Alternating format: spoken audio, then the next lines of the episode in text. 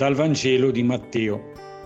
Mentre scendevano dal monte, i discepoli domandarono a Gesù, perché dunque gli scribi dicono che prima deve venire Elia?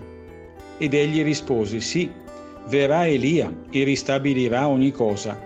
Ma io vi dico, Elia è già venuto e non l'hanno riconosciuto, anzi hanno fatto di lui quello che hanno voluto. Così anche il figlio dell'uomo dovrà soffrire per opera loro.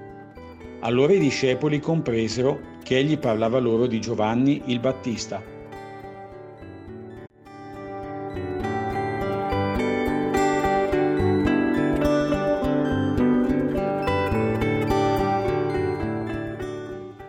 Nel meditare questi brevi versetti del Vangelo di Matteo, mi sono venute in mente le parole che, qualche mese fa, ad Assisi, un frate francescano mi ha rivolto durante una confessione nei pressi della Porziuncola.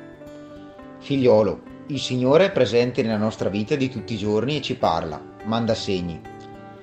Sta a noi però avere orecchi ben puliti per saperlo ascoltare. Elimina con la preghiera tutto quel cerume che ti blocca l'udito, perché solo così riconoscerai la voce di Dio dal frastuono che ti circonda. Il mondo di oggi viaggia a una velocità supersonica e le nostre vite di conseguenza seguono questa scia. Tanto rumore e tutti di corsa, casa, lavoro, sport, impegni, amici, familiari. Già al tempo di Gesù scribi e farisei pensavano di essere un passo avanti a tutti, sia nell'interpretazione delle scritture sia nella lettura dei loro tempi.